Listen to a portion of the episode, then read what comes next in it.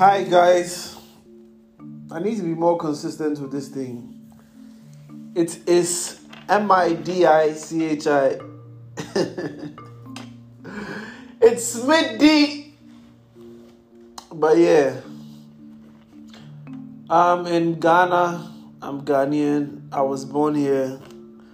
I was raised there. Yeah, so let's get that out of the way. But I said this the other time. Whoever is in power in Africa, I'm talking about like the presidents and the politicians and the governors and what have you, need to know for any advancement to be made, the number one step is communication it is communication, communicating your vision. However, I realize in Africa we have this problem whereby we are not moving forward because we all don't speak English. It's now think about it like we are in the world where technology, you know, everything is going on. We're in 2020, and when you, eh, I'm talking about like experience in Ghana, right? You go to town and you're talking to like you know regular folks laborers and all these people. They don't know how to speak english and it makes communicating hard. Like it makes uh, like understanding like having a clear vision of what you want done. Like let's say you go to a tailor a regular tailor in town right? A small scale tailor you know and you're communicating that you want your dress like down by an inch or whatever it is. These people don't understand English. And sometimes, even if you are communicating um, Twi, right? Maybe they don't even speak Twi. You're communicating a local language, they speak another local language. It's like we are all broken up. Yo, it's so frustrating when you think about it. So, my thing is, guys, please if you know anyone in government, you should push this message forward because I feel like once everyone knows how to speak English, right? Once like 90% of the country knows how to speak English,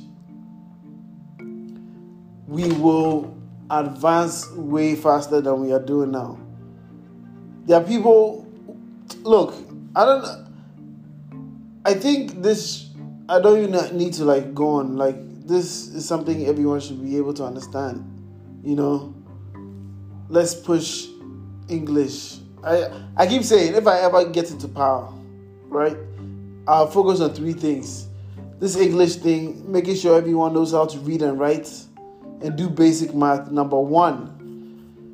Number two be our build prisons, jail for all these crooked politicians and even citizens and businesses like there are literally no consequences in Ghana. You can do anything if you have money. You be pardoned. You, you bribe your way through. Like, let's not lie about the fact in Ghana. This is what's happening. Like people don't go to jail here. You know, it's only really poor people who steal small small things, petty things that go to jail. But like you know, people who have enough money don't go to jail. They'll pay their way out. You know, the court system is failing it's not fast. So people don't even want to go to because people rather take the matters into their own hand, you know. So yeah, I'll build a bigger prison system and make the justice system faster. And what did I say? The third thing would be the environment. I'll make sure Ghana is clean. Like we need a lot of cleaning up to do. The country is filthy. There's nowhere in Ghana that looks better than a middle class neighborhood in the West, which is bad. It's terrible, actually. That means, okay, even look, look at what you call it, 50 years ago, Ghana, when Nkrumah was in charge or whatever, right? Ghana was cleaner. How come? You think we are advancing so we'll be cleaner? But 50 years ago in Nkrumah's time, Ghana was way cleaner, but now it's filthy. Yo, it's terrible. So, and people don't know that when some when somewhere is beautiful, right? People want to go there people treat beautiful things the way they are supposed to be treated. Have you ever seen like a beautiful woman, right?